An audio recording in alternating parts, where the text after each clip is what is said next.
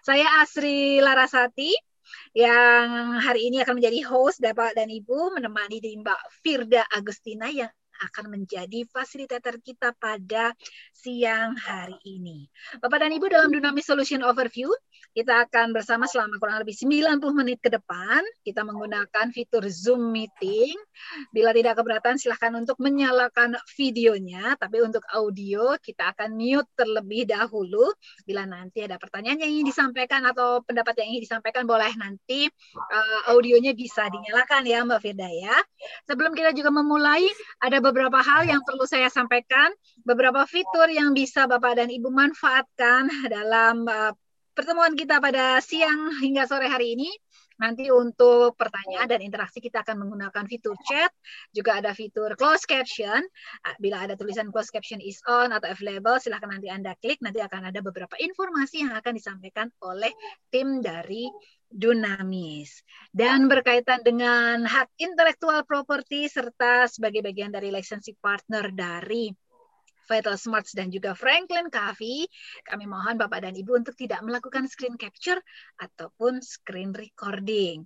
Dan kami merekam dari diskusi kita pada hari ini karena nanti setelah selesai programnya Bapak dan Ibu bisa mendengarkan kembali audio webcastnya dengan mengunjungi website kami di dunamis.co.id slash webcast. Dan kalau ada bagian-bagian yang mungkin tadi sempat terle nanti sempat terlewat untuk tercatat, bisa didengarkan kembali nanti audio recordingnya.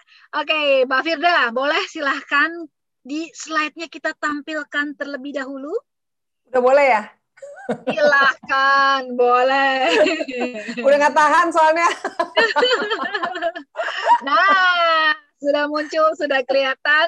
Kita akan segera memulai Dynamic Solution Overview kita pada siang hari ini, Building an Agile and Adaptive Team to True Effective Communication. Mbak Firda, silahkan. Thank you Mbak Asri, terima kasih banyak. Assalamualaikum warahmatullahi wabarakatuh, Bapak Ibu semuanya. Salam sejahtera buat kita semuanya. Mudah-mudahan Bapak dan Ibu semuanya sedang dalam kondisi yang sehat walafiat keluarga juga happy lahir batin, sehat lahir batin semuanya gitu ya Bapak Ibu ya. Ah, uh, kita akan ketemu selama 90 menit ngobrol bareng, sharing bareng ya. Mungkin uh, yang disampaikan oleh saya nanti adalah sesuatu yang tidak asing lagi ya, cuman uh, ada beberapa hal yang mungkin bisa Bapak Ibu teringat kembali dan kemudian Bapak Ibu bisa ambil gitu ya. Hmm. Nah, judul-judulnya judulnya ini adalah Building an Agile and Adaptive Team Through Effective Communication ya. Jadi uh, seperti apa yang disampaikan oleh Mbak Asri tadi uh, kita kita sedang ada di dalam organisasi di sebuah organisasi akan punya rencana apa sih yang mungkin Bapak Ibu habis nanti 90 menit sharing, oh ini nih yang bisa saya ambil gitu ya. Nah, oke. Okay. Tapi perkenalan dulu, tadi sudah dikenalkan sih sebetulnya sama Mbak Asri ya tentang nama saya siapa gitu ya. Uh, kalau saya lihat di daftar nama sebetulnya ada salah satu peserta yang namanya persis sama loh. Sama, sudah bergabung Mbak Firda? Baru ya? aja. Baru aja ya. Hai Mbak Firda juga ya. ada lagi ya Mbak Firda di sini ya. Thank you. Nah, uh, kenalan sedikit dengan saya. Uh, saya peran di Dunamis as a facilitator udah uh, masuk tahun ke-8, nggak nyangka juga ya sudah sampai sejauh ini ya. Dan kalau tadi Bapak Ibu lihat di video-video teman-teman saya yang masih uh, apa namanya masih adik-adik gitu ya yang masih ada di Dunamis ya. Katanya uh, benar benar itu yang saya rasakan kekeluargaannya kuat banget di Dunamis ya.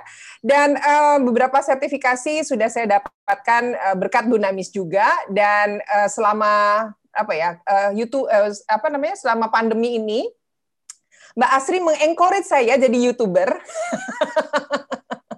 Jadi nanti Bapak Ibu ya, either Bapak Ibu mau subscribe yang Dunamis boleh, yang saya boleh, yang teman-teman Dunamis lain boleh, karena itu untuk merefresh kembali ya fungsinya ya kami di situ ya. ya. Kemudian secara personal saya adalah ibu dari dua orang putri dan anak saya itu kembar ya jadi dua-duanya pastinya udah usianya 20 tahun. Nggak tahu deh bapak ibu ada nggak yang sama usianya dengan anak saya eh salah ya? Yang anaknya usia dengan anak saya gitu ya. Oke okay, ya tanpa berlama-lama lagi saya mau langsung saja ya uh, masuk ke uh, area uh, sharing kita ya. Tujuan tujuannya ngapain sih kita bareng-bareng ada di sini dengan bapak ibu semuanya? Tentunya kami ingin sharing uh, tentang uh, mendapatkan cara praktis untuk membangun kelincahan dan kemampuan beradaptasi yang bagus dari tim kita melalui komunikasi efektif. Nah, Oke, Mbak Firda, maaf nih, yes. Saya sempat ada yang terlupa tadi nih untuk disampaikan nih untuk peserta kita. Bapak dan Ibu Monggo. mohon bantuannya, terutama untuk yang baru saja bergabung ya, mohon bantuannya untuk melakukan rename nama Bapak dan Ibu dengan format uh, nama organisasi, strip kemudian dengan nama Bapak dan Ibu sehingga nanti mempermudah kita dalam berkomunikasi. Dan satu lagi karena nanti kita akan ada breakout room ya Mbak Firda ya. Ya, ya, kita akan ya. dibagi dalam kelompok-kelompok kecil. Nanti kita akan berdiskusi seputar uh, topik kita. Ya. Seperti itu. Terima kasih yes. Mbak Firda. Silakan kita lanjutkan lagi. Oke, okay, thank you. Nah, berkaitan dengan judul ini, uh, Bapak Ibu semuanya, kita tahu saat ini di mana kompeti, uh, kompetisi itu semakin ketat. Memang kondisinya kan sekarang sedang pandemi, tapi tetap ternyata kompetisinya semakin ketat. Uh, karena kalau di kalau kita lihat di di, di judulnya ya, agile Ejal, uh, orang-orang tuh lagi seneng sama sesuatu yang uh, kenaikan angka gitu ya. Misalnya, hmm. misalnya ya secara secara personal nih, follower gue nambah banyak loh gitu misalnya. Subscriber gue tambah banyak loh. Apalagi sekarang lagi banyak uh, yang namanya clubhouse dan sebagainya. Ini secara personal ya clubhouse gitu ya. Wah, saya hmm. saya followernya banyak dan apa segala macam. Nah itu uh, sesuatu yang meningkat. Kayak misalnya penjualan meningkat, orang akan melirik ke situ. Jadi uh, sesuatu yang angkanya semakin ke, semakin uh, berubah drastis, semakin cepat, itu yang kemudian menjadi lirikan banyak orang. Nah, kalau mengutip dari kalimat-kalimatnya, saya pernah ingat pernah baca tuh dari siapa ya, Bapak Mangunjaya itu. Waktu itu saya pernah baca ngomongnya gini ya, kurang lebih ya, kurang lebih. Organisasi dan karyawan yang cepat menerima dan beradaptasi terhadap perubahan uh, itu bisa juga ada yang lambat nerimanya atau ada yang cepat nerima perubahannya ya. Nah, inilah uh, yang membuat leader-leader di dalam suatu organisasi itu punya challenge sendiri. Nah, pada umumnya tantangan leader saat perubahan terjadi itu di seputar apa saja sih? Saya menangkap uh, ada tiga besaran ya yang kalau saya tangkap uh, apa namanya tiga besaran itu adalah pertama challenge para leader nih ya, cari customer baru itu tuntutannya. Kemudian mempertahankan existing customer. Padahal kita tahu sekarang di era sekarang ini ada customer-customer kita yang udah tenggelam. Gitu ya. Tapi bagaimana caranya yang masih ada ini kita pertahankan untuk memakai produk atau jasa kita. Dan kemudian yang ketiga itu mencari peluang atau inovasi baru. Kalau uh, Bapak Ibu semuanya lihat kita bisa bisa bisa bisa apa ya? bisa ngelihat dari berita-berita deh ya kayak Bluebird udah jadi uh, selain ya selain penumpang sekarang sudah kembali lagi penumpang ya tapi dia punya plus point lagi adalah sebagai uh, logistik juga ya kemudian banyak hal uh, ada yang apa ya namanya saya ngomongnya apa ya Mbak Asri underwear ya perusahaan yang memproduksi underwear ya Pakaian dalam. Ya, itu sekarang produksinya masker ya. Inovasi-inovasi yang banyak sekali terjadi. Jadi nggak nggak nggak nggak hanya produk yang biasa-biasa saja yang mereka ciptakan, tapi ada hal yang lebih spesial lagi. Nah, uh, tiga hal ini akan terwujud. Ya, jadi kalau kalau dibilang uh, tujuannya ada tiga hal ini. Nah, tiga hal ini akan terwujud jika kita punya tim yang seperti apa, hmm. gitu ya. Hmm. Punya tim yang tentunya yang agile dan adaptif. Nah, gitu ya. Jadi uh, nanti kita bahas lah ya sedikitnya agile itu apa, adaptif gitu ya. Saya rasa Bapak Ibu juga sudah tahu lah dan juga mungkin sudah menerapkan hal ini di perusahaan Bapak Ibu. Nah, namun ya kita kan pengen punya tim yang siap pakai. Kita pengen punya tim yang bisa bertempur di segala situasi. Katakanlah kita nggak ada pandemi lah ya, tapi kan perubahan itu kan pasti ada. Kan katanya ya Mbak Asri ya, yang pasti-pasti itu adalah perubahan ya Mbak Asri. Yes. Ya, ada lagi loh yang pasti Apa itu? Cintaku padamu. Ah! Tapi kok sama cewek ya? Jadi agak ngeri ya. Salah ya, kemarin harusnya latihannya sama Sludo. Oke okay, ya. Kita kita kepengen punya tim yang bisa mengambil keputusan sendiri. Dia punya skill yang bagus untuk uh, make a decision gitu ya. Kan enak ya kalau punya tim yang kayak gitu ya. Nah, uh, secara leadernya juga nggak harus repot-repot turun tangan mengerjakan apa yang menjadi pekerjaan anak buahnya. Hmm. Gitu. Leadernya ini bisa fokus sama pekerjaannya sendiri dan juga pastinya ya membantu sesekali anak buahnya atau anggota timnya gitu ya. Hmm. Nah, dia bisa justru dia malah bisa fokus ke hal-hal yang lebih strategis lagi kayak mengembangkan pasar, membuka networking dan sebagainya. Nah, ini ini enaknya kalau kita punya tim yang agile dan efektif. Nah, namun kan tidak semudah itu ya Ferguso ya. Untung nggak yes. ada yang namanya Ferguso ya di sini ya. nah, kayak jalanan tol aja deh. Jalanan tol sekarang aja kan nggak selalu mulus kan. Pasti ada lobangnya ya sampai ngerobek ban apa namanya ban gitu ya. Tapi sekarang udah ditambel-tambel lah ya. Nah, ada aja penyebab yang membuat tim itu tidak agile dan tidak adaptif. Ada aja. Nah, saya mau minta masukan nih dari Bapak Ibu ya, lewat chat box aja ya. Menurut Bapak dan Ibu semua ya, apa sih yang menyebabkan tim itu tidak agile dan adaptif? Bisa contohnya bisa macam-macam. Bisa dari sistem, bisa dari pimpinan, bisa dari infrastruktur, bisa dari fasilitas pendukung. Nah, menurut uh, Bapak Ibu apa? Silakan tulis di chat box ya. Boleh, Bapak dan Ibu kami undang untuk bergabung uh, mengetikkan oh, ini olahraga jari dulu kita kita ketik-ketik kira-kira menurut opini Bapak dan Ibu apa sih yang menyebabkan tim tidak agile dan adaptif.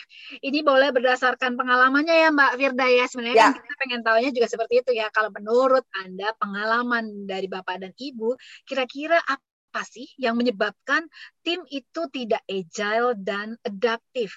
Apa yang uh, faktor yang mempengaruhinya kurang lebih seperti itu ya Mbak. Yes, ya. Yeah.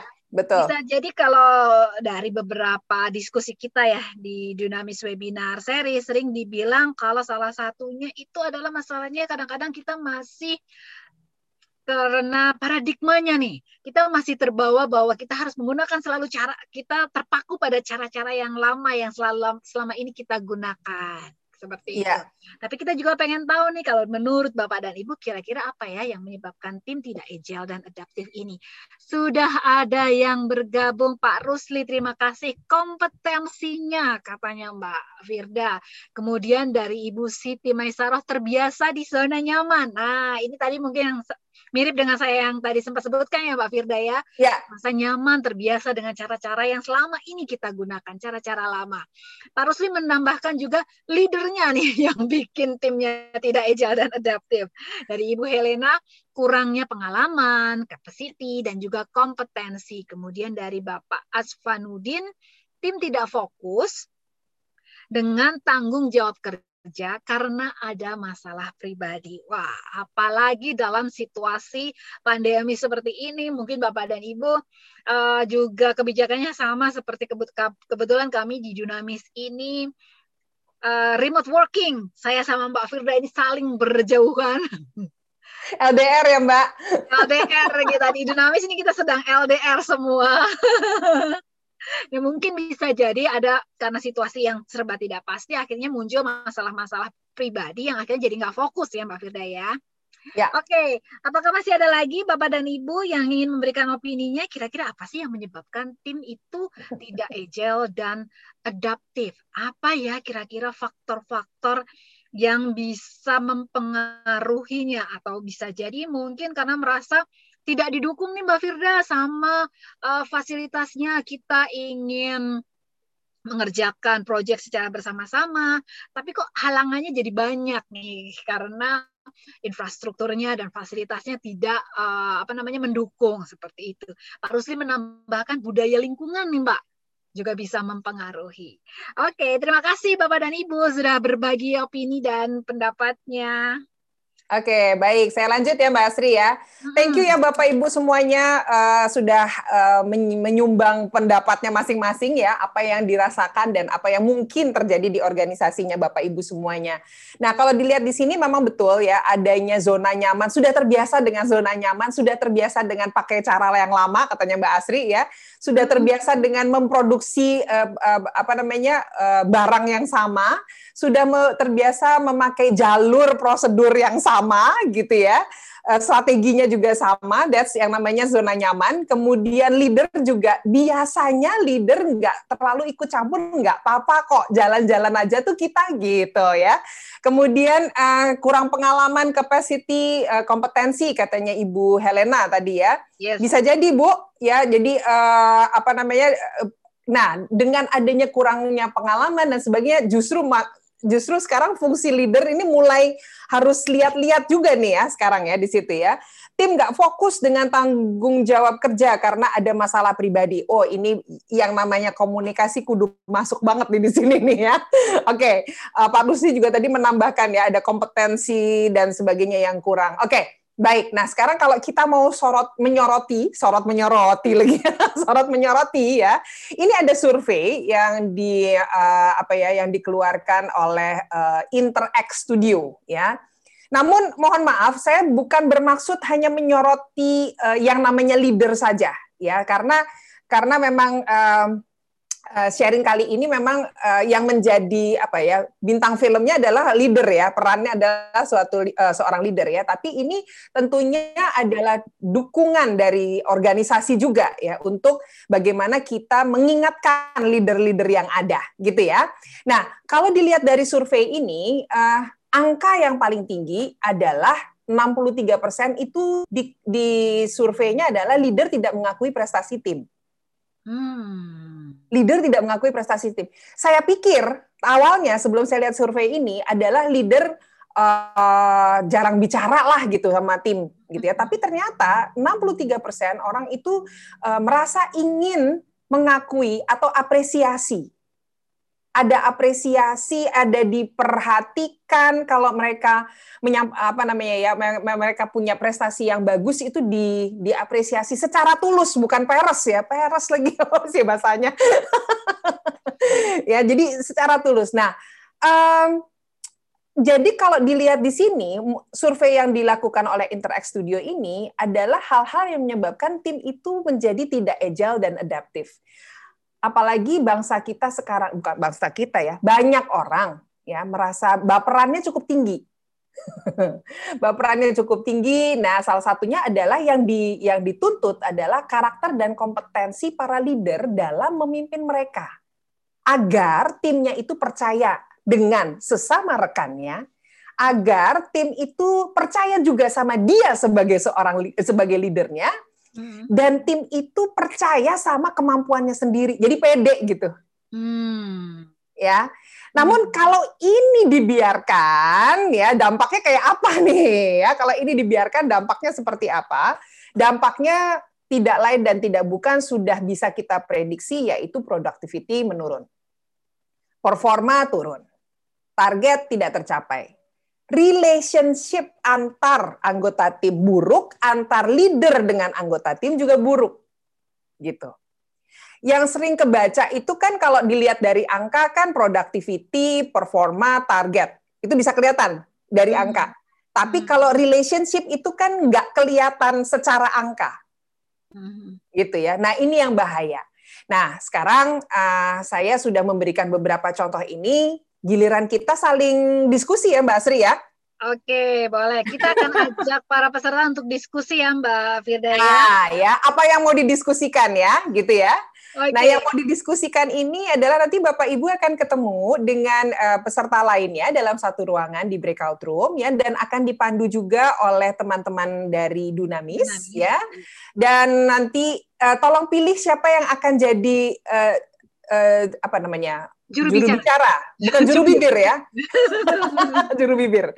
Nah, challenge apa sih yang dihadapi oleh leader di organisasinya Bapak Ibu dalam meningkatkan kemampuan tim agar menjadi lebih agile dan mudah beradaptasi? Itu saja yang di-sharingkan ya. Nanti kita sharing lagi di main room. Oke? Okay? Sampai oh. nanti selama 12 menit. Ya, nanti selama 12 menit Bapak dan Ibu kita akan bergabung di breakout room. Nanti ada rekan-rekan dari Dinamis juga yang akan membantu Bapak dan Ibu dalam proses diskusinya.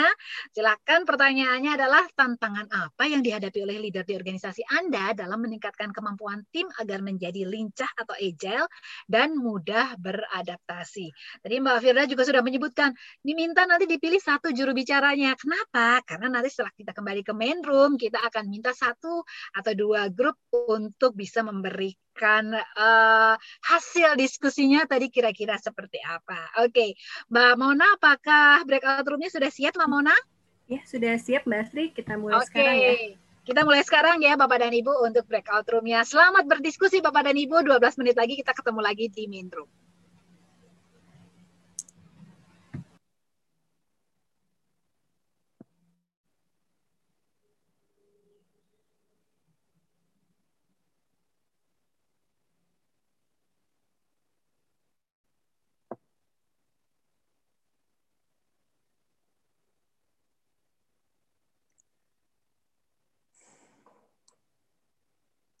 So far.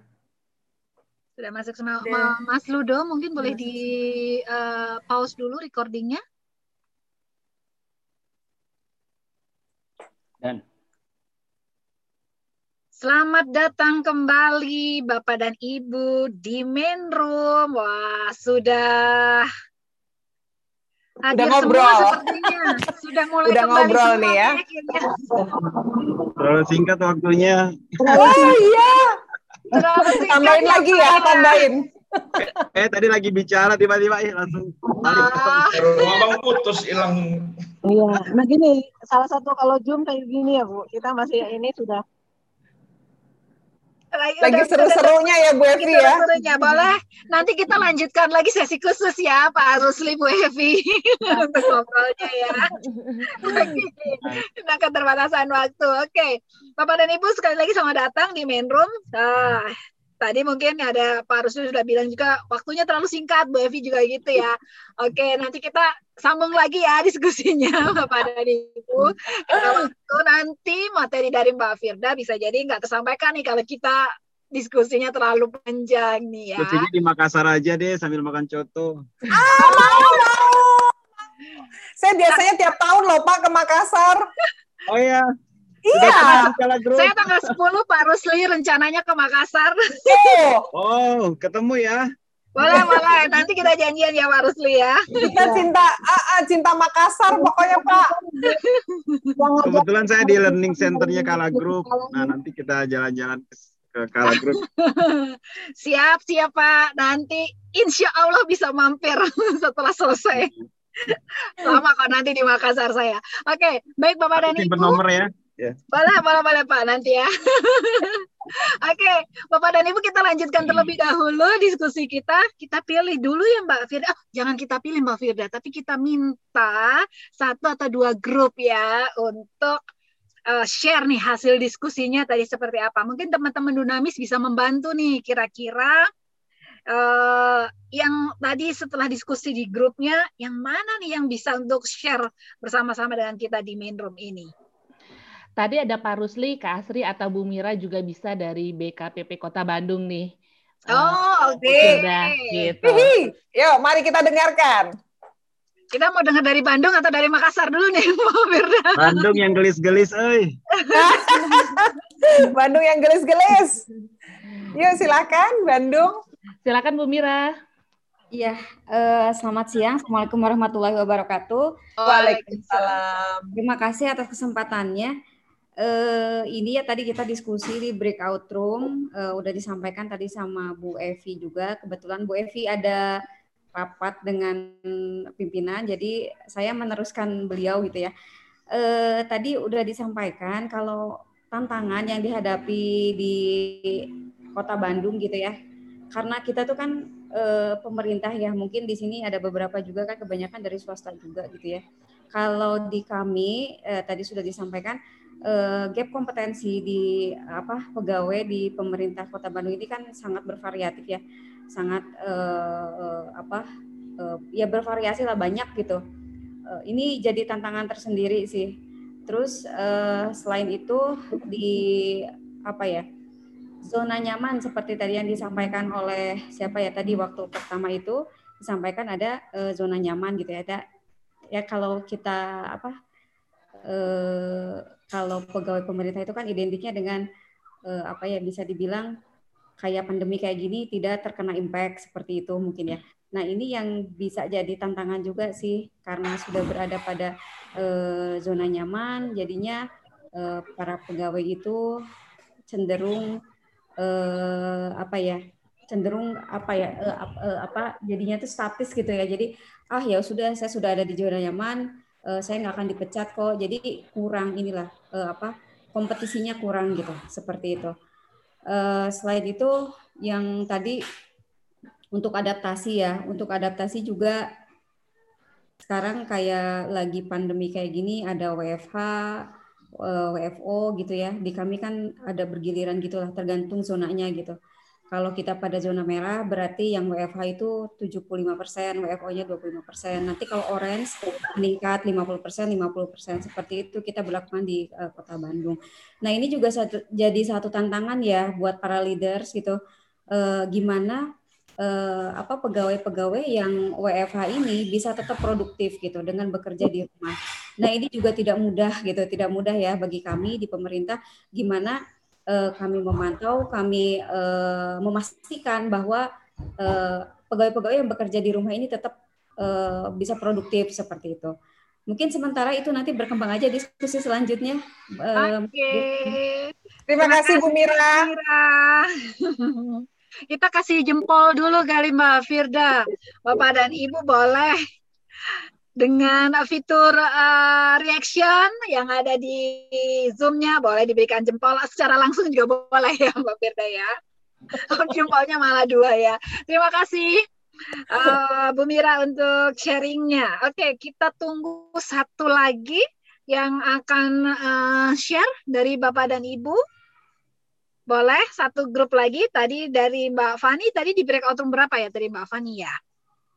Saya tadi lupa mungkin tiga kalau nggak salah ya Mbak Mona ya. Breakout room satu Mbak Fani. Oh Mbak Fani breakout room satu. Oke kita tunggu yang akan juga untuk sharing. Satu lagi. Tadi menarik dari Bank Mbak Asri. Deutsche Bank. Okay. Ya Bank. Tadi dari Mbak Rima. Rima Mungkin ya? Mbak Rima bisa share. Mas Arif mainnya nembakan nih. Seru-seru tadi. Kalau cowok senengnya nembak, Bu. Iya. Soalnya dia terbiasa nembak memang, Bu. Kita lagi mau makan iya. Tadi waktu oh, diskusi. Gak, ya. ngemil. Tadi waktu diskusi panjang ya dengan uh, Disbank dan juga dengan Klipan. Tadi Klipan juga uh, kita belum sempat ini sih belum sempat menyatukan siapa yang akan menjadi juru bicara di breakout room kita tapi waktu udah ini ya udah nggak mungkin kan jadi ya, tadi masih kan. sepenggal dengan klipan tadi klipan juga menarik juga tapi yang udah full udah full ini ada di, di apa ada di DB silakan Mbak Rima Ya, silakan. Uh, terima kasih Mbak Asri, Mbak Firda, Mas Arif. Uh, tadi lebih ke curcol sih kita jadinya Mas Arif ya dibanding diskus. Iya, jadi kalau um, pretty much dari DB dan dari Klipan uh, masalah utama tadi sebenarnya effective communication dari um, leadernya. Itu salah satu tantangan, terutama dengan ketika kita sekarang menghadapi pandemi um, komunikasi yang tadinya bisa um, to the point langsung face to face sekarang jadinya harus dilakukan secara online terus uh, mungkin lewat zoom meeting jadi keefektifan dari um, komunikasi itu sedikit banyaknya berkurang gitu karena mungkin nggak semua orang bisa uh, mengambil apa ya advantage dari dari um, online communication gitu kan maksudnya dia nggak nggak seefektif itu gitu ketika harus berkomunikasinya nggak in person gitu.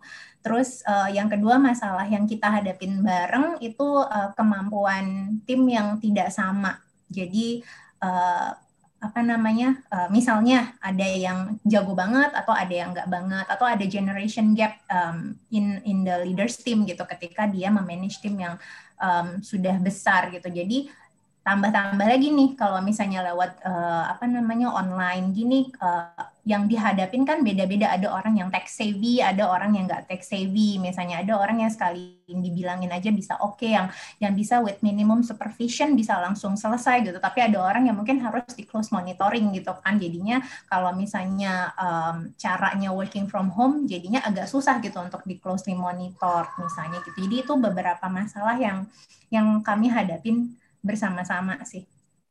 Sedikit pretty much the same, similar. Ya. Oke. Terima kasih Mbak Rima untuk share-nya juga.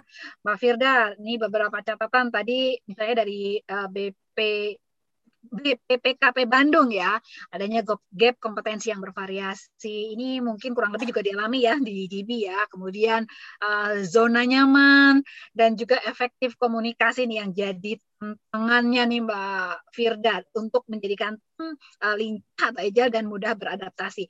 Nah, berkaitan dengan yang tadi disebutkan oleh uh, Mbak Rima, Mbak Firda itu sebelumnya share mengenai communication and collaboration with your remote team. Saya akan berikan nanti uh, link audio webcastnya kalau teman-teman nanti mau mendengarkan tips-tips yang sudah pernah disampaikan oleh Mbak Firda.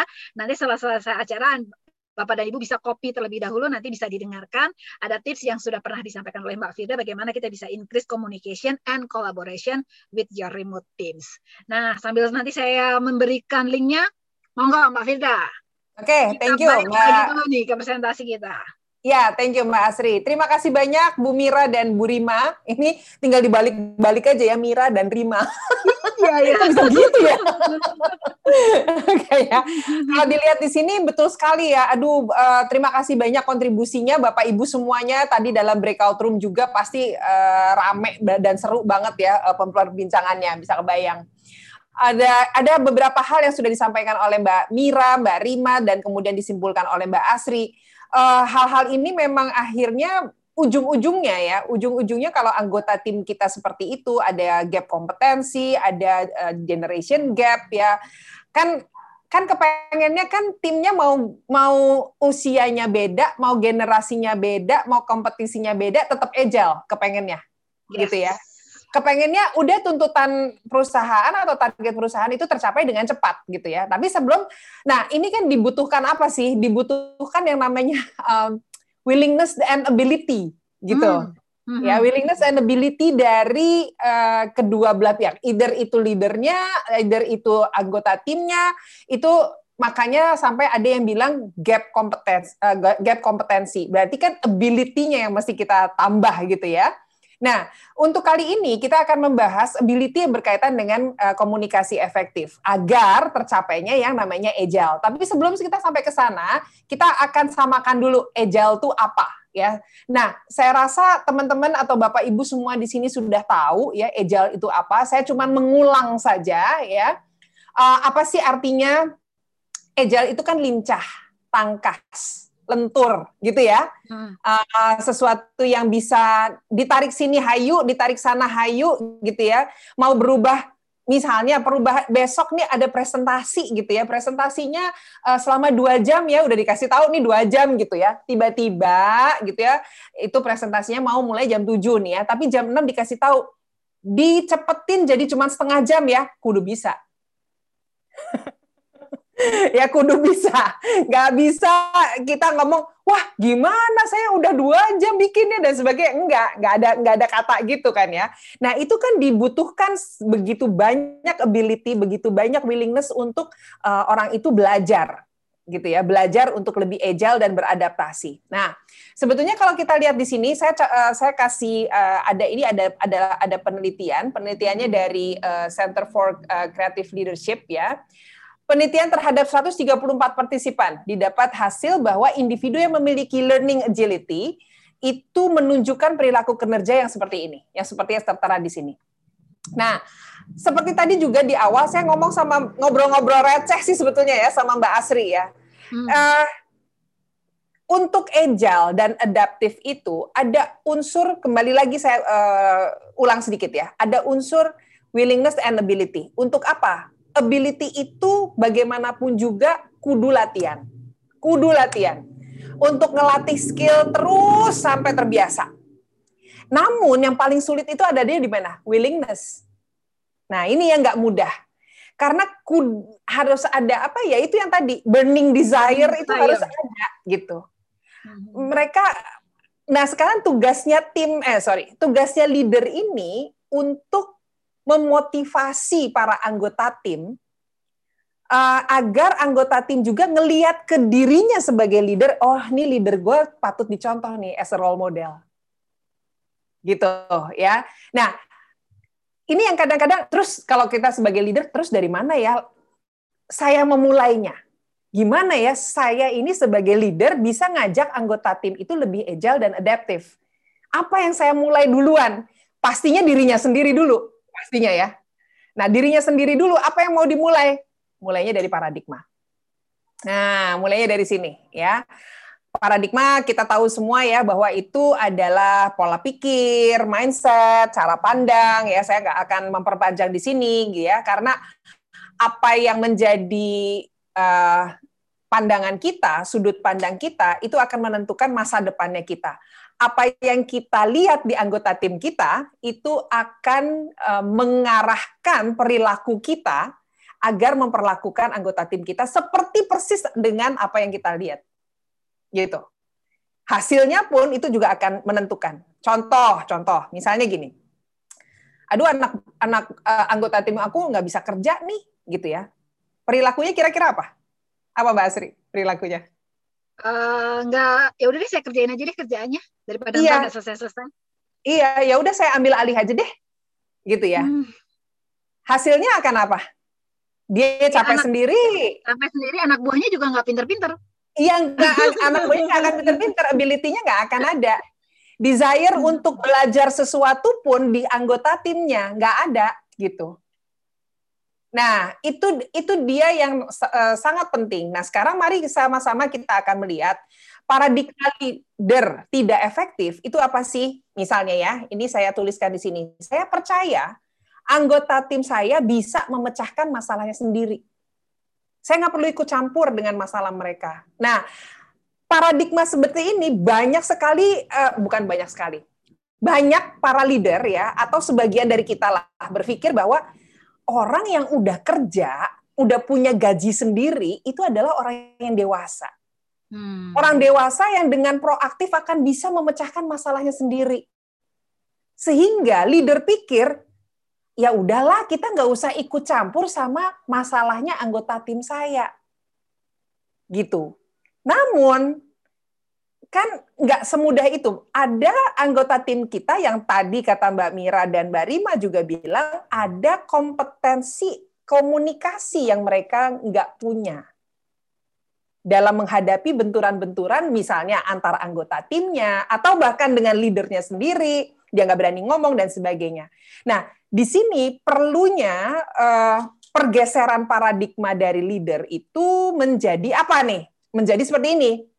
Justru saya harusnya membangun hubungan dengan anggota tim untuk meningkatkan kepercayaan mereka dalam memecahkan masalahnya melalui komunikasi yang efektif.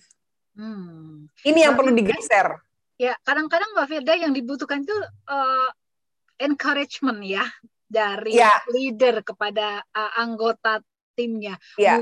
ya. Bukan sekedar masalah percaya atau tidak percaya ya Mbak uh, ya. Firda ya, tapi bagaimana dengan adanya encouragement itu hubungan yang terjalin dengan anggota tim ataupun hubungan antar timnya pun bisa akan jadi uh, jembatan ya untuk performance yang ya. lebih baik seperti itu ya Mbak Firda ya. Yes, benar.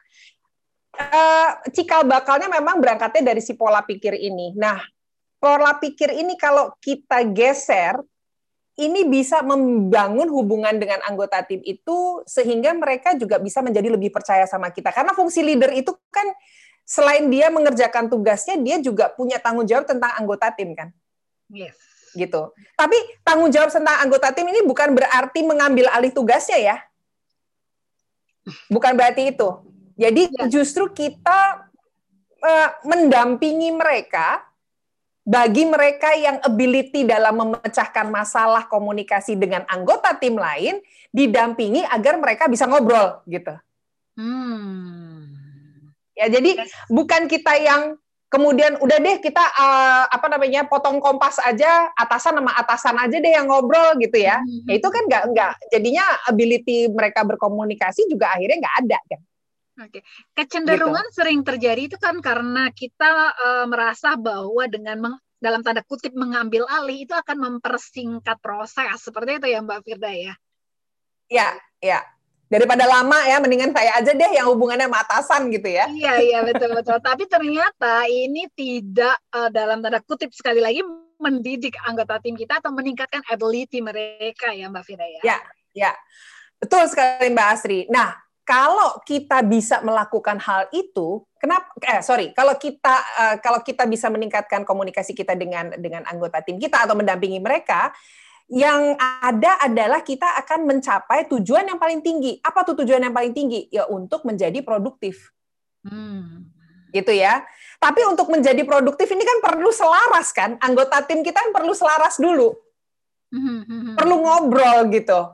Nah, basic orang untuk ngobrol apa? Tak lain dan tak bukan adalah trust. Itu dia yang paling penting. Nah, supaya trust ini meningkat, maka dari itu yang paling dasar-dasarnya adalah komunikasi. Nah, ini dia ya. Jadi, komunikasi ini bisa dikatakan efektif kalau satu sama lain itu bisa bertukar pendapat, berbagi data, berbagi pengalaman, berbagi perasaan. Nah, ini yang bisa kemudian melancarkan. Suara saya ada kendala nggak, Mbak Sri? Over lancar, Mbak Firda. Lancar ya? Oke, okay, good. Nah, Dengar saya mau... kok. Ah, Alhamdulillah. nah, saya saya kalau udah dipuji itu kayak agak-agak gimana gitu. Oke okay, ya. Nah. Kirimannya loh Mbak Firda kalau habis dipuji. Oke okay, ya. Nah kalau saya mau ngobrol tentang uh, komunikasi dulu deh ya di sini. Uh, sederhananya ya bahwa semakin banyak interaksi antar manusia, ini bad newsnya ya. Semakin banyak interaksi antar manusia, semakin banyak peluang untuk konflik. Gini ya, jadi uh, ini membuat akhirnya uh, leader itu atau perusahaan punya dua opsi. Salah satu opsinya adalah mencoba membuat komunikasi itu berfungsi. Yang kedua adalah justru mengabaikan masalah dengan harapan masalah itu akan hilang. Gitu. Nah, yang umumnya ya masa iya sih kita mengabaikan masalah ya? Kan justru kan kita meningkatkan ability kita untuk berkomunikasi. Nah, kalau saja pemimpin itu bersedia memegang uh, apa ya, memegang cermin untuk melihat apa ya, sebuah ketidaksempurnaan bahwa konflik itu akan ada ya, dia, dia tidak takut untuk untuk menghadapi hal tersebut, dia akan menambah um, apa ya, ability-nya untuk uh, bisa lebih komunikatif lagi dengan anggota timnya. Nah, di sinilah tingkat yang namanya trust ini bisa kemudian berdampak secara efektif kalau komunikasinya berjalan dengan baik. Saya akan lanjutkan ya. Nah, di sini juga penyelarasannya, sa, uh, katakanlah ya, uh, kalau teman-teman semuanya sering naik pesawat deh, kan pasti tahu kan, naik pesawat yang sama, pilotnya juga tahu terbangnya ke mana, teman sebelah kita juga tahu dia akan ke mana, nggak mungkin pencar-pencar ya. Tapi masalahnya kan kalau di perusahaan kan enggak, nggak gitu. Karena perlu perlu uh, apa uh, informasi yang harus disampaikan dengan sama, tapi nyatanya tidak, gitu, ya. Nah itu dia penyelarasan penyelarasan informasi yang kadang-kadang um, anggota tim bilang kok uh, informasi yang aku dapat dari bapak dari si bapak itu kok seperti ini ya? Orang yang lain, misalnya temennya satu divisi bilang, kok gue dengernya beda ya? Nah, gitu ya. Jadi itu nggak bikin nggak selaras. Akhirnya kemudian mereka, uh, ya udah deh, saya kerjain bagian saya aja deh, saya kerjain bagian saya aja. Jadinya nggak nggak productivity-nya nggak nggak sampai di sana. Nah, Fondasinya membangun komunikasi yang efektif itu sudah tidak bisa dipungkiri lagi ya. Jadi uh, teman Bapak dan Ibu semuanya, kalau dilihat dari survei di sini ya, 91% dari karyawan yang disurvei menganggap manajer mereka bukan komunikator eh, bukan komunikator yang baik. Komunikatir lagi ya. Sampai kepleset. Nah, anggapan ini bisa kita lihat dari berbagai sisi ya. Jadi um, ada yang berpendapat ya, leader saya itu bagus kalau menyampaikan informasi, tapi dia nggak berani ngadepin konflik gitu. Ada yang bilang leader saya itu komunikasinya itu kalau menyampaikan nggak utuh gitu ya. Ada yang bilang nggak bisa ngajarin anggota timnya atau nggak bisa menunjukkan saya itu harus melakukan apa. Jadi kalau dilihat di sini kata-kata bukan komunikator yang baik tuh nggak bisa dibilang ini orang nggak bisa komunikasi enggak gitu ya. Mm-hmm. Ada beberapa poin yang plus minusnya ada lah gitu ya. Nah, di sini perlu apa nih leader nih? Perlu dia peka. Nah, peka terhadap apa? Terhadap situasi percakapan entah antara leader dengan anggota timnya atau percakapan antar anggota timnya dia lihat kok ini kayaknya udah nggak beres ya. Nah, itu perlu kepekaan itu gitu ya. Jadi dia melihat situasi percakapan yang kalau kita bisa bilang adalah percakapan yang krusial. Percakapan yang genting. Gitu ya. Nah, tanda-tandanya apa sih kepekaan ini kita lihat? Nah, ya, ini ada tiga. Dari tadi saya senangnya naik mainan segitiga ya. Jadi sekarang segitiganya warnanya merah ya. Nah, ada tiga tanda yang bisa kita cermati, yang bisa membuat kita lebih peka. Jadi kalau ada percakapan yang mengarah ke perbedaan pendapat, disertai, catatannya ya, disertai dengan emosi yang tinggi, dan yang dibicarakan itu sangat berisiko, itu adalah yang sudah masuk area crucial conversation. Tapi kan beda pendapat boleh dong, boleh. Kalau nggak pakai emosi gimana? Itu berarti namanya diskusi. Jadi kita hanya cukup memantau aja dari jauh. Tapi kalau udah masuk ke tiga area ini, Bapak Ibu leader perlu peka dan kemudian masuk ke situ. Masuk ke situ bukan membereskan ya, tapi mendampingi. Gitu, ya. Mbak Firda, mungkin yep. uh, resiko yang tinggi ini bentuknya seperti apa nih Mbak Firda? Oke. Okay. Bisa digambarkan Resik resiko tinggi itu seperti tadi, productivity menurun, targetnya nggak dapet, kalaupun kalaupun uh, capai pekerjaannya, speknya nggak nyampe. Oke. Okay. Itu ya. Hmm. Terus atau misalnya uh, ini bisa jadi uh, resiko tinggi ya. Ya orang nggak menyesuaikan, nggak bisa adaptif, nggak bisa nggak bisa cepat mengerjakan sesuatu ya hmm, hmm, itu. Hmm. Nah, yang paling banyak orang nggak kepikir itu adalah resiko yang paling tinggi itu adalah relationship-nya jadi memburuk. Kalau relationship memburuk, udah nggak bisa kerja sama, nggak bisa selaras kan mereka, gitu. Gimana mau agile, nggak bisa. Oke, okay. Firda, bila apabila kita dalam satu anggota tim ini uh, tim kita misalnya berisi 10 orang, anggota tim kita, misalnya oh, atau lima orang lah misalnya. Yang tiga ini bekerja dengan baik uh, sesuai dengan uh, yang kita harapkan, tapi yang dua ini kalau dalam tanda kutip jadi semacam apa ya beban yang tidak secara tidak sadar. Betul. Karena uh, secara overall mungkin targetnya tercapai, tapi tercapainya itu hanya karena si tiga orang ini, sementara si dua orang ini tidak kontribusinya tidak sebesar dan sebaik yang tiga orang itu. Apakah itu termasuk dalam bagian uh, resiko yang tinggi juga? Yes, itu gunanya leader untuk mencari tahu ya gap kompetensinya. Tadi seperti Mbak Mira sampaikan itu ada di mana di di anggota tim kita ada di mana gap kompetensinya. Ini ada si ada si baik sama ada yang harus diajak, ada yang harus diseret kan. Ya kompetensi mana yang dia belum belum belum punya gitu. Dan kemudian kalau yang sudah baik ini bisa nggak ngajarin. Gitu ya. Okay. Kan otomatis kan, kan nggak harus leadernya semua yang harus turun tangan, turun tangan kan Mbak Asri? Yes, betul. Ya. Oke. Okay. Yes. Oke. Okay. Good. Nah, sekarang jadi kalau misalnya seperti itu uh, Ibu dan Bapak kita cek dulu ya kompetensinya. Perbedaan pendapat tuh seperti apa sih? Nah, tadi kan saya udah ngomong perbedaan pendapat ya. Komitmen mingguan gagal dijalankan, hasil project teamwork tidak sesuai kesepakatan, masih gagal move on dari cara lama. Jadi kayak yang dulu caranya nggak gitu, dulu oke-oke aja gitu ya. Terus terpaku pada satu cara, nggak kreatif, kurang adaptif. Nah ini hal-hal yang seperti ini yang yang mungkin tadi seperti contohnya Mbak Asri, uh, tiga orang sudah bisa adaptif, tapi dua orang lagi nih masih bertahan pakai cara yang lama. Hmm, salah satu contohnya, saya pernah punya uh, mendampingi lah ya, Dunamis punya klien dan kebetulan saya yang mendampingi uh, di daerah uh, timur. Saya ngomongnya timur aja ya, tapi bukan Makassar ya Pak, bukan. di area timur itu ada um, apa ya uh, anggota tim. Jadi leader ini ngadu ke saya, ada anggota tim yang tidak mau diajak untuk adaptasi dengan teknologi. Secara di perusahaan itu semuanya sudah mengarahkan dari manual ke digital.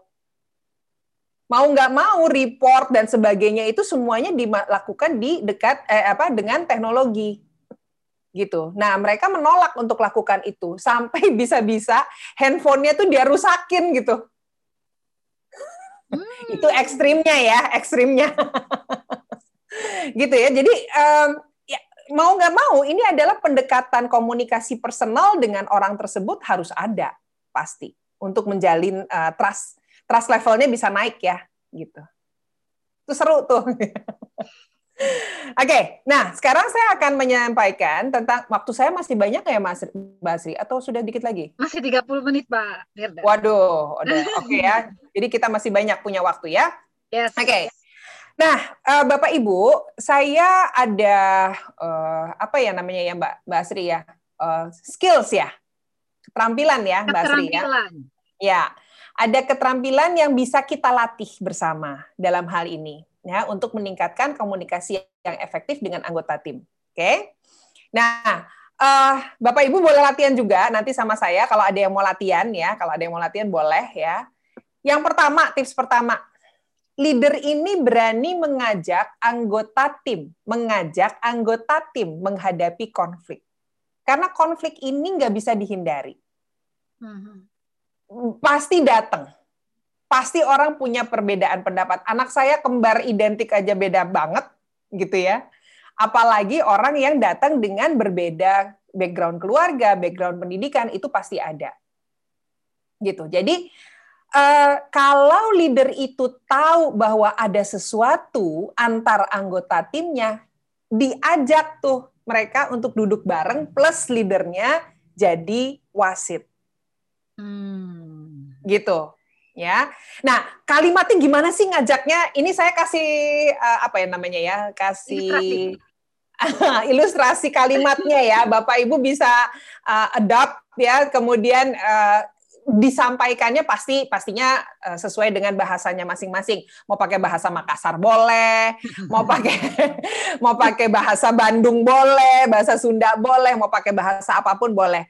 Dan kemudian disesuaikan juga dengan dengan siapa kita bicara pastinya ya. Kalau misalnya generasinya itu yang milenial gitu ya, kita bisa ngomongnya lebih kalau ini kan ini kan formal banget kan saya pengen ngajak diri kamu dan dia membicarakan hal ini bersama-sama agar kita lebih jelas inti masalahnya. Jangan khawatir akan adanya perbedaan pendapat. Yuk kita sama-sama sampaikan kejadian yang sebenarnya. Itu kan formal banget ya, gitu ya. Kalau misalnya yang non formal kan kayak yang, woi coy, gue lihat lo berdua kagak akur nih, misalnya gitu kan nggak boleh gitu ya. Boleh-boleh aja mau pakai bahasa yang mana boleh gitu. Jadi intinya yang akan kita ambil lebih kepada inti bahasanya. Oke. Gitu. Mbak Firda itu mungkin kalau kita sering uh, pernah atau mendengar istilah confront the brutal fact kali ya. Kita, yes. Kita benar-benar uh, kenyataannya itu memang kita realitanya lah mungkin ya kita hadapi kondisinya seperti apa. Nah, ya. Kalau contoh dari Mbak Firda ini kan memang kita ajak yang berkonflik tersebut untuk uh, saling apa ya namanya berhadapan satu sama lain seperti itu ya Mbak Firda. Iya, iya, iya. Jadi nggak nunda-nunda, jangan nunda terlalu lama, jangan nunda sampai apa ya namanya, sampai gagal gitu. Hmm. Jangan nunda sampai deadline terjadi gitu ya. Jangan sampai hmm. itu. Kenapa? Kenapa? Kenapa ini penting sekali leader melakukan hal ini? Karena karena tanpa kita sadari yang namanya konflik itu kita walaupun kita nggak terlibat percakapan antara mereka berdua, tapi kita ini berkontribusi. Kita ini berkontribusi untuk terjadinya konflik menjadi makin besar. Hmm, Oke. Okay. Ya kalau kita nggak bantu, itu konflik bakal menjadi besar dan dan dan patut kita sadari bahwa kita tuh ada kontribusinya. Bukan ya itu kan gara-gara mereka, enggak. Leader tuh punya kontribusi untuk untuk membuat suatu konflik itu menjadi makin nggak selesai gitu. Makin gak selesai. Ini mengingatkan saya pada ini nih, eh, Mbak Firda ini uh, membuat satu video pendek nih Bapak dan Ibu mengenai konflik. Jadi Mbak Firda membagikan tips rumus uh, kalimat ya. Iya. mengatasi konflik. Nah, Bapak dan Ibu nanti bisa uh, saksikan videonya di YouTube channelnya Dunamis. Nanti saya akan berikan juga linknya di uh, kolom chatnya. Nanti di akhir juga nanti saya bantu untuk sebutkan karena lebih gamblang, gamblang nih Mbak Firda memberikan contoh bagaimana ada rumus dalam tanda kutip ini untuk mengatasi konflik tersebut. Gitu kan ya Mbak Firda ya? Ya, kebetulan uh, saya memang berniat bikin series ya, bikin series Crucial Conversation dan itu diupload oleh Dunamis di YouTube-nya Yudunamis. Udah mau udah mau series yang terakhir, Mbak Asri. Oke, jadi kalau mau series lebih lengkapnya ya silahkan nanti silahkan uh, mampir ya. ya di YouTube channelnya Subscribe, kita. like, and share. Oke, okay. okay. lanjut ya Mbak Sri ya. Oke, okay, okay. silakan Mbak. Nah, tips yang kedua, tips yang kedua ini adalah uh, lebih kepada uh, leader ini memberikan saat leader memberikan delegasi, ya delegasi kepada anggota tim kan banyak kan tadi tadi tadi kan di awal saya juga sudah mengingatkan bahwa memberikan informasi pun ada yang kemudian anggota tim bilang nggak lengkap nih infonya. Saya nerimanya ini kamu nerimanya ini. Gitu kan nggak lengkap ya. Jadi memang pada saat uh, leader memberikan informasi atau delegasi kepada anggota tim itu harus rinci. Rincinya gimana Nah, kita pakai rumus, lagi-lagi rumus nih ya. Udah kayak matematik aja. Jadi rumus untuk mendiskusikan delegasi itu ada tiga hal. Biasanya nih, biasanya atau kebanyakan lah ya, kebanyakan orang itu eh, kalau mau delegasi gini, pokoknya minggu depan kita akan tercapai, uh, kita akan mencapai uh, angka sekian. Caranya adalah begini, dirimu melakukan A, dirimu melakukan B, dirimu melakukan C tapi di sini yang kita luput adalah mereka nggak tahu why mereka harus melakukan itu. Kenapa saya harus mencapai itu? Kenapa saya harus melakukan ini? Gitu. Jadi di sini pentingnya ada kata-kata mengapa. Itu adalah hal yang paling penting. Saya meminta teman-teman melakukan A karena gitu. Ya, jadi harus ada why-nya supaya dia ngerti oh kena dia punya landasan kenapa saya harus melakukan ini. Oke. Okay. Big picture-nya kelihatan ya, Mbak Firman. Yes, big picture-nya kelihatan gitu. Nah, plus kemudian terakhirnya lebih kepada bagaimana mereka lakukan. Bagaimana ini kita bisa mengarahkan kepada mereka resource-nya dari mana, dananya dari mana, siapa yang harus dihubungi, apakah saya itu bisa membantu mereka atau tidak. Nah, itu bisa diskusi yang lebih panjang. Cuman yang banyak orang lupa itu adalah why-nya. Why si anggota tim itu harus mengerjakan apa yang kita minta. Gitu. Hmm. Oke, okay. okay. gitu ya Mbak Sri ya? Yes. Oke. Okay. Yang berikutnya lagi, um, 74% karyawan merasa mereka eh sorry ini ini lanjutan sih sebetulnya. Jangan sampai sampai dengan sama dengan survei ini ya merasa mereka kehilangan informasi penting di tempat kerja. Maka dari itu adalah why urutannya ya why what how. Oke. Okay. ya why what how. Itu dia. Kenapa saya harus melakukan gini apa yang harus saya lakukan? Bagaimana cara melakukannya? Nah, itu dia serunya. Kalau misalnya ada yang nggak hadir, ya dikasih uh, apa namanya catatan meetingnya harus ada. Atau kalau di Zoom itu kan pakai di record ya Mbak, ya lebih enak ya yes, jadi nontonnya ya. Mm-hmm. Nah, itu yang akan dibagikan. Oke, sampai di sini kita buka pertanyaan atau lanjut dulu Mbak Sri? kita bisa buka pertanyaan juga Mbak Firda. Kalau memang Bapak dan Ibu ada yang akan ditanyakan, boleh dituliskan di chat atau nanti juga bisa raise hand sambil Mbak Firda uh, lanjutkan uh, presentasinya dulu ya Mbak Firda ya. Oke, okay, baik. Oke, okay. silakan ya Bapak dan Ibu kalau memang ada pertanyaan, boleh diketikkan di kolom chatnya atau bila memang ingin bertanya secara langsung, boleh nanti silakan Anda raise hand. Ya, baik. Saya lanjutkan ya. Nah, sekarang kita masuk tips yang kedua. Tadi yang pertama apa? Masih ingat? yang kok jadi ujian sih? yang pertama adalah kalau saya boleh ingatkan itu adalah leader ngajak anggota tim menghadapi konflik. konflik. Itu yang pertama ya. Yang kedua adalah mendelegasikan ya. Pada saat kita mendelegasikan hmm. kita pakai uh, apa? Why, what, what how. how ya itu tiga. Eh apa namanya nomor dua tips nomor dua.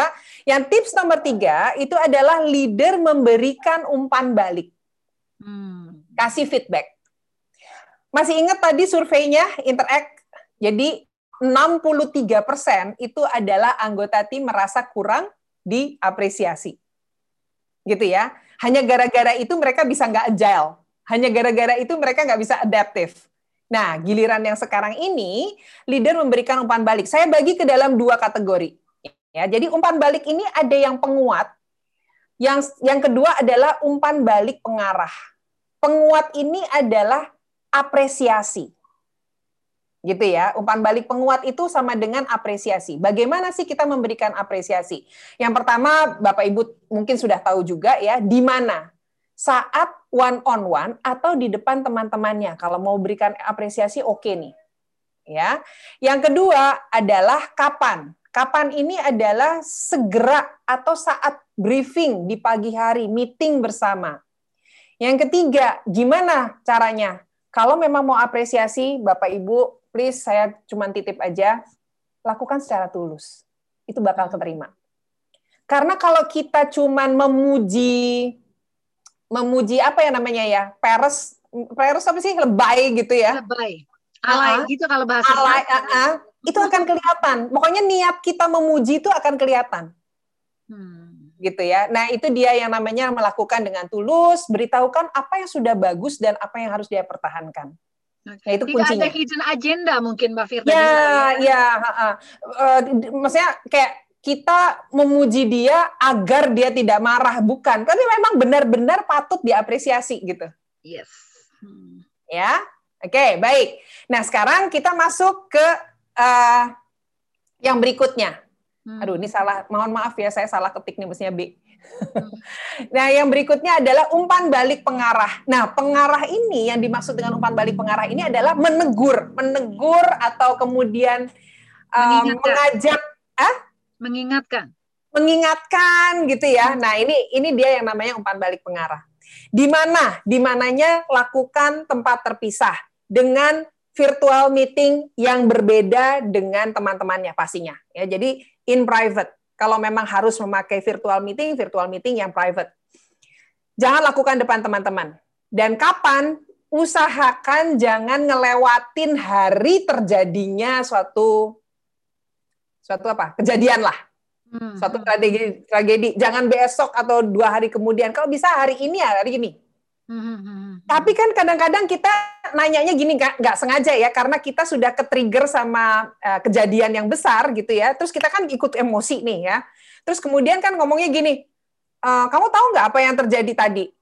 Terus apa sih kenapa sih kok bisa jadi kejadiannya kayak gitu? Rasanya apa Mbak Asri? Kalau misalnya kemudian ditegur langsung begitu rasanya nano-nano ya. Nano. Kalau ini kalau bahasa TikTok ah mantap gitu. mantap, sakit hati gitu ya. Terus langsung langsung ini dong ya, langsung nyanyi terpesona. nah, yang disampaikan Mbak Asri juga yang ada di Dunamis YouTube tadi ya, rumus kalimat, saya juga akan bagikan di sini ya. Cuman mungkin nggak nggak lama, nggak selama di uh, YouTube, apa, ya? rumus yang Bapak Ibu nanti di YouTube ya. Nah, rumusnya itu seperti ini. Ini ada cara kita berbicara dengan kalimat yang lebih baik cara kalimat yang lebih baik tentunya budaya kita itu bagus banget. Ada apa? Budaya basa-basi. Pakai budaya basa-basi dulu supaya orang itu nyaman. Kenapa? Pada saat kita mau mengingatkan atau menegur orang itu berada di satu virtual meeting bersama kita hanya berdua atau cuman eh, lingkup terbatas itu aja udah stres. Stres luar biasa jadi perlu ada ice break dulu, dibikin nyaman dulu. Dan kemudian kalimatnya ini tidak mengandung tuduhan. Justru kalimat ini mengandung orang-orang itu merasa kita itu mengayomi mereka. Jadi urutannya adalah kita menyampaikan kalimat fakta, yang kedua kita menyampaikan kalimat asumsi positif, yang hmm. ketiga adalah menyampaikan kalimat tanya terbuka. Kenapa harus fakta duluan? Karena kita harus punya data sebelum kita menegur orang atau mengingatkan. Yang kedua, kenapa harus disampaikan kalimat asumsi positif? Dikasih kalimat fakta aja, orang itu udah shock. Nah, untuk menghaluskan adalah kita punya asumsi positif disampaikan. Yang ketiga, pertanyaan terbuka, pertanyaan yang bukan orang itu menjawab yes or no, atau sudah atau belum, hmm. tapi memungkinkan mereka untuk bicara lebih panjang versinya mereka. Hmm. Gitu ya. Contoh ya, contoh, contoh. Okay. Ya, saya sama Mbak Asri nih, saya sama Mbak Asri ya. Mbak Asri apa kabar? Baik, Bu Firda. Lagi sibuk-sibuk ya? Uh, iya Bu, kayaknya padat banget nih jadwalnya sekarang. Ini loh Mbak Asri, aku tuh pengen bicarakan sesuatu. Hmm. Bicarakan sesuatu ini yang berkaitan tadi pagi nih ada kejadian gitu. Uh, tentang ya, tugas ya? itu loh. Iya, tentang ada tugas yang saya kasih ke Mbak Asri itu. Oh, oh iya iya iya gimana ya Bu? Iya, jadi gini Mbak Asri Seminggu yang lalu saat meeting bersama kan kita sudah sepakati nih akan menjalani cara penjualan yang berbeda dari masa sebelum pandemi. Masih ingat kan kesepakatan kita itu ya? Iya. Namun saya lihat Mbak As, Mbak Asri masih tetap menggunakan cara yang sama. Saya cuman khawatir aja nih Mbak eh, dengan Mbak Asri menggunakan cara yang lama tadi ya, Mbak Asri jangan-jangan punya kesulitan dalam menerapkan cara penjualan yang baru yang saya minta. Emang sebetulnya kondisinya seperti apa sih Mbak Asri? Oh. Nah, kayak gitu. Jadi uh, to the point, hmm. tapi nggak nyakitin gitu. Oke, okay. kalau saya lihat juga ya Mbak Firda dengan adanya uh, setelah fakta dipaparkan kemudian ada asumsi positif ini menghindarkan kita untuk ma, apa memberikan jawaban yang defensif. Ya, ya. Seperti ya, itu. Benar. Benar. Karena bila kita tidak ada asumsi positifnya, ini nanti bisa jadi lawan bicara kita akan semakin defensif dengan apa yang tadi uh, kita tanyakan. Seperti iya. itu ya. Kebayang nggak kalau misalnya saya ngomongnya gini, seminggu yang lalu kan kita sudah sepakat memakai cara penjualan yang berbeda dari masa sebelum pandemi. Ya, tapi kan saya ngelihat Mbak Asri masih tetap menggunakan cara yang sama. Mbak Asri ini nggak ngerti apa nggak bisa apa gimana sih? Hmm, ya. Beda kan? Iya, betul, betul, betul, betul. Majlub. Langsung majlub gitu kan. Rasanya ya. Tapi kalau misalnya kita ngomong, saya khawatir aja nih Mbak Asri menemukan kendala dalam menerapkan cara penjualan yang baru. Itu kan seakan-akan si leadernya punya keinginan ngebantuin gitu, bukan nuduh. Iya, ada rasa empati di situ ya Mbak. Eh, gitu. Ya. Oke. Okay. Nah, itu dia rumusnya, Bapak Ibu. Ya, nah semoga tiga rumus tadi, yang pertama adalah mengajak anggota tim untuk kemudian yuk ngobrol. Ya, yang kedua bagaimana caranya tadi mendelegasikan.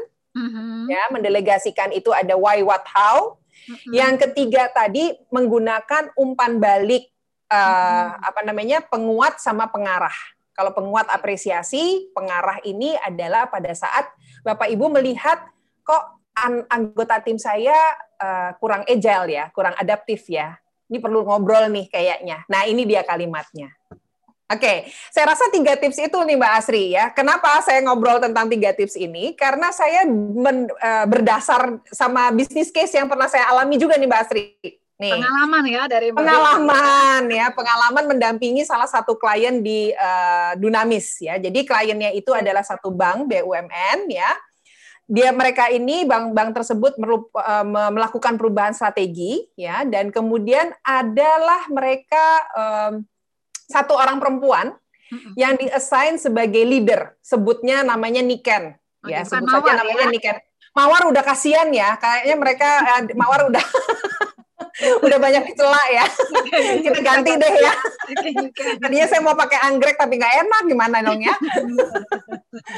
nah kemudian um, si Niken ini baru bergabung di bank tersebut dan langsung ditempatkan di divisi collection daerahnya Cilegon pula. Okay. Gitu ya.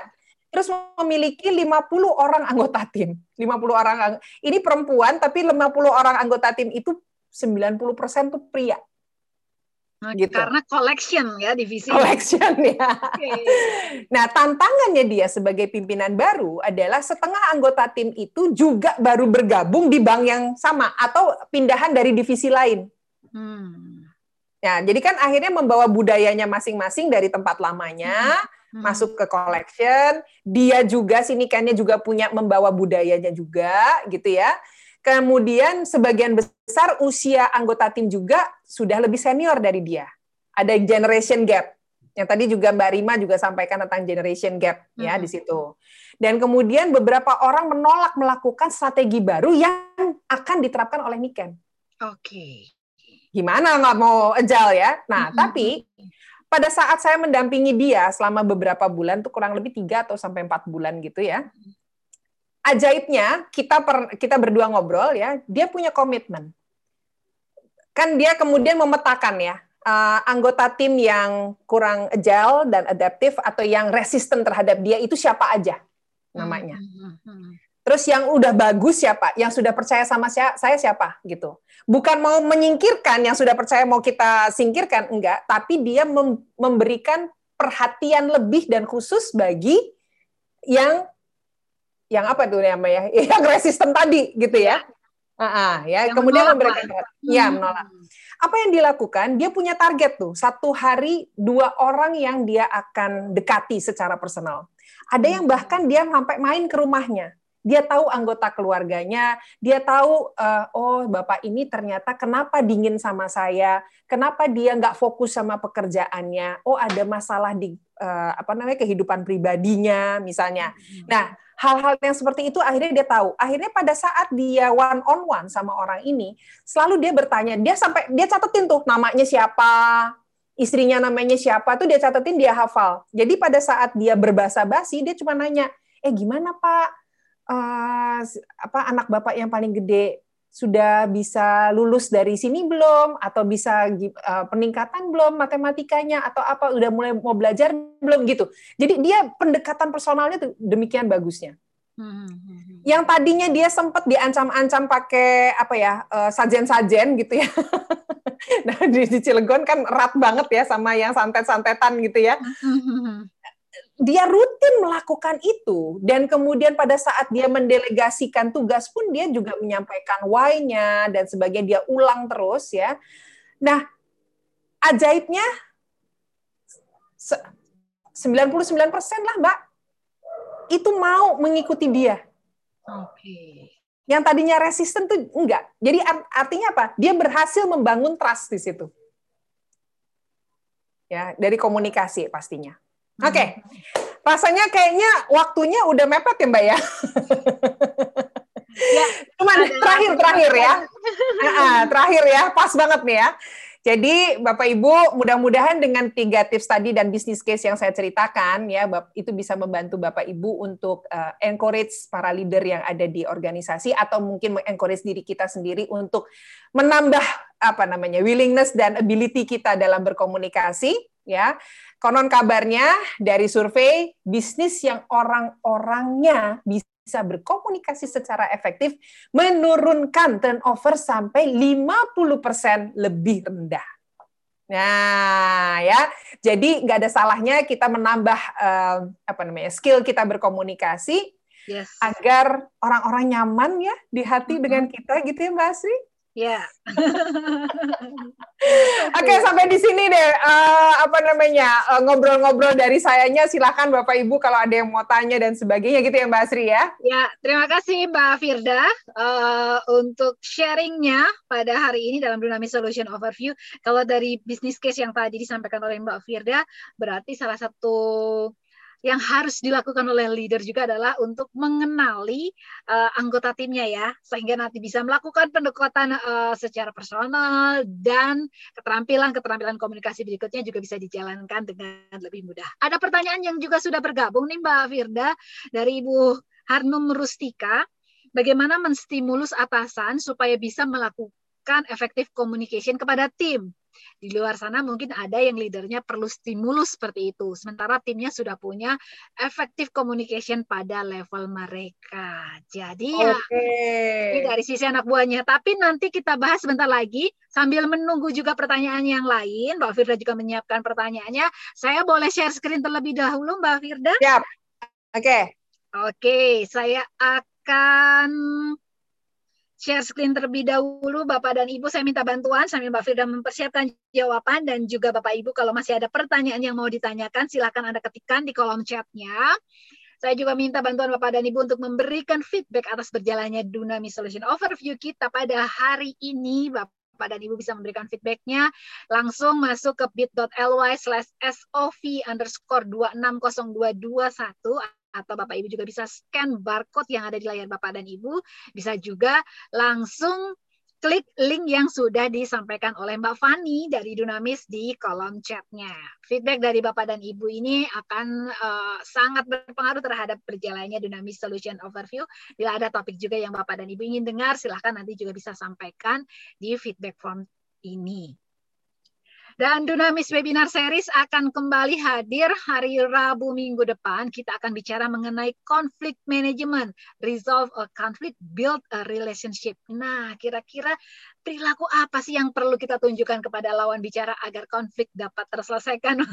Hari ini kita juga bicara komunikasi, hari Rabu nanti akan ada tips lagi. Jadi Bapak dan Ibu bila akan bergabung, silakan langsung masuk ke websitenya Dunamis, dunamis.co.id slash webinar, atau Bapak dan Ibu juga bisa menghubungi relationship manager yang membantu Bapak dan Ibu selama ini.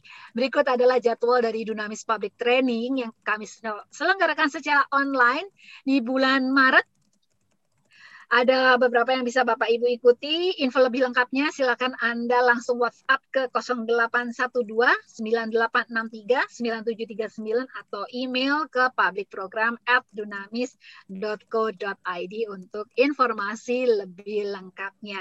Informasi-informasi tersebut juga bisa dapat Anda dapatkan di sosial media Dunamis, YouTube channel, Video-video dari Mbak Firda mengenai crucial conversation bisa Anda simak di sana secara lengkap serinya. Juga bisa dapat Anda simak, tapi kurang begitu lengkap sih kalau di Instagram Dunamis, dunamis.indonesia. Seri lengkapnya ada di YouTube channel ya. Juga ada di Facebooknya Dunamis, di LinkedIn juga ada Twitter, dan tentu saja di uh, website Dunamis, dunamis.co.id untuk mendengarkan audio webcastnya. Nah, ini Instagram Dunamis. Silahkan Bapak dan Ibu mampir dan jangan lupa untuk uh, follow di @dunamis.indonesia. Untuk mendengarkan audio webcast, kunjungi website kami dunamis.co.id slash webcast. Ini dia yang terbaru. Bisa jadi malu lihat mukanya. Bisa Anda simak rumus untuk meminimalkan konflik nih. Ada tips dari Mbak Firda. dan ada juga uh, bagaimana melakukan coaching. Uh, videonya bisa Anda simak bersama dengan Steady dan juga apa itu for discipline of execution. Kalau selama ini Bapak dan Ibu ingin tahu lebih lanjut bisa juga simak penjelasan dari Mbak Yulia Sasanti juga fasilitator Dunamis tentu saja di YouTube channel Dunamis Indonesia. Oke, Mbak Firda. Okay. Informasi dari saya sudah. Sekarang saatnya kita bahas dulu nih pertanyaan dari Ibu Harnum Rustika. Kalau masih okay. ada pertanyaan lain silahkan ya Bapak dan Ibu bisa diketikkan atau nanti bisa raise hand juga. Ya. Monggo Mbak Firda. Thank you Mbak Asri. uh, menjawab uh, Bu Harnum Rustika ya. Gimana sih menstimulus atasan supaya bisa melakukan efektif communication kepada tim? Nah, uh, kalau kita posisinya sebagai HR atau posisinya sebagai temennya si atasan itu ya, tapi tidak terlalu dekat, mungkin kita bisa uh, mengajak. Ini ada beberapa cara, Bu. Yang pertama, kita tahu atasan ini itu percayanya sama teman yang mana. Misal kan kalau atasan ini kan biasanya dia punya teman ngobrol lah, teman curhatnya, mm-hmm. gitu ya. Mm-hmm. Nah, kita ngedeketinnya justru dari temennya. Kasih hmm. tahu ke temennya si bapak atau temennya si ibu atasan ini bahwa ada masukan dari anggota tim seperti ini. Bisa nggak tolong di uh, apa beritahukan ya ke ke si atasan yang dimaksud dan kemudian dikasih tahu caranya. Karena gini, orang yang tidak melakukan seperti apa yang kita harapkan itu sebetulnya ada dua hal yang menyebabkan itu. Motivationnya sama ability-nya. Mungkin dia mau melakukan effective communication, tapi dia nggak punya skill untuk melakukannya. Jadi kita ngajarin dulu temennya, supaya temennya itu ngajarin hmm. ke orang tersebut. Ya kadang-kadang kalau kita orang HR gitu ya mau ngasih tahu atasan kejauhan, kita pakai temennya. Itu satu, cara satu. Cara yang kedua, kita bikin uh, kayak open feedback. Open feedback ini karena uh, kita lakukan nggak face to face ya. Kalau face to face kan kita bisa pakai kayak gulungan arisan kan. Uh, misalnya uh, kasih masukan buat Pak uh, buat buat uh, Pak A misalnya gitu ya. Terus tentang komunikasi, tapi harus lebih spesifik ya tentang komunikasi gitu ya. Nah dia tinggal tulis uh, anonim gitu ya, itu bisa kita lakukan kalau face to face. Nah tapi kalau kalau sekarang ini kan kita punya di virtual kan ada uh, apa ya kayak polling polling uh, anonim juga kan, kayak misalnya pakai apa biasanya kita mbak pakai menti.com ya pakai menti.com atau bisa pakai apa pun apa pun itu yang anonim sama sekali jadi kita bisa setting pertanyaan misalnya gitu ya uh, uh, apa namanya uh, komunikasi apa yang diharapkan oleh atasanmu sehingga uh, kamu bisa jadi well informed misalnya gitu ya. Nah, ketik pertanyaan itu dan kemudian lempar di saat yang bersamaan langsung dapat jawabannya. Nah, jawaban ini menjadi data kita untuk ngebawa ke atasan tersebut. Pak, ini ada masukan seperti ini dari anggota tim kita. Gitu. Jadi, uh, baiknya yuk kita sama-sama. Nah, kembali lagi kitanya juga ngajaknya, yuk kita sama-sama gimana caranya supaya komunikasi Bapak dengan anggota tim itu efektif.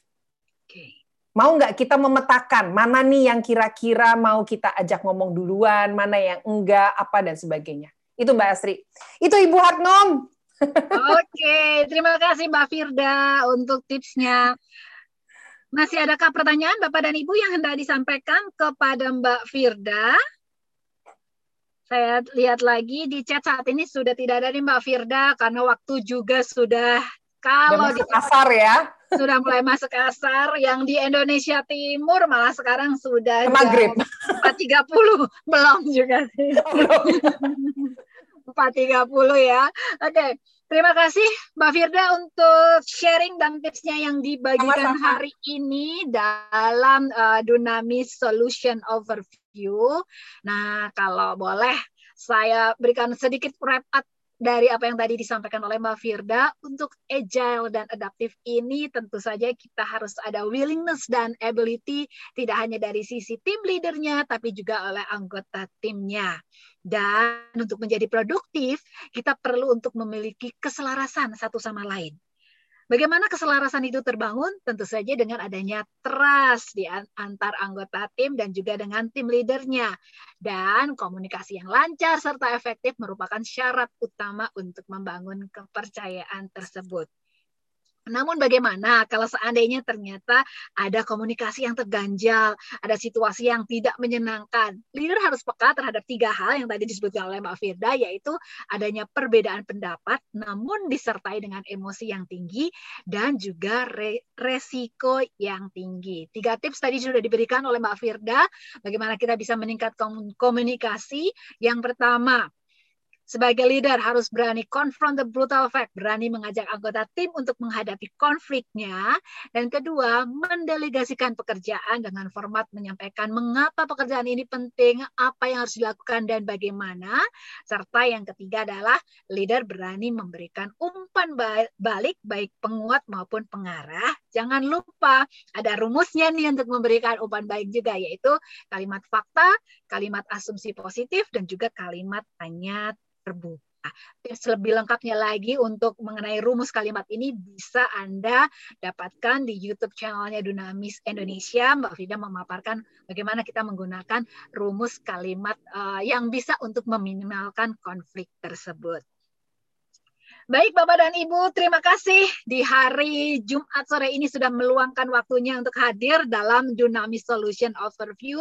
Kalau masih ada yang belum jelas, masih ada yang ingin ditanyakan, uh, ingin tahu lebih lanjut mengenai program Crucial Conversation yang dimiliki oleh Dunamis, boleh silahkan nanti langsung menghubungi tim Dunamis, menghubungi relationship manager yang selama ini membantu Bapak dan Ibu, atau ingin baca-baca dulu bukunya, wah silakan mampir ke Tokopedia-nya Dunamis Publishing. silakan nanti langsung diketik. Nanti uh, bukunya. betul di uh, online shop kita itu untuk buku-buku dan terbitan dari Dunamis Publishing salah satunya buku Crucial Conversation ini. Terima kasih sekali lagi Bapak dan Ibu sudah meluangkan waktunya hadir dalam Dunamis Solution Overview. Saya Asli Larasati dan Mbak Firda Agustina pamit dari Dunamis Solution Overview. Kita ketemu lagi di Dunamis Solution Overview ataupun Dunamis Webinar Series. Kami masih tunggu juga kehadiran Anda di program-program Dunamis berikutnya. Terima kasih untuk kebersamaan dan partisipasi Bapak dan Ibu. Selamat sore. Sukses untuk Bapak dan Ibu. Stay healthy dan happy weekend. Terima kasih. Terima kasih Bapak Ibu semuanya. Happy-happy ya. Sehat ya. Bye. Sampai ketemu lagi. Terima, terima kasih, kasih Pak Syarif. Terima kasih. Terima kasih. Ya, terima kasih. Thank you. Terima kasih.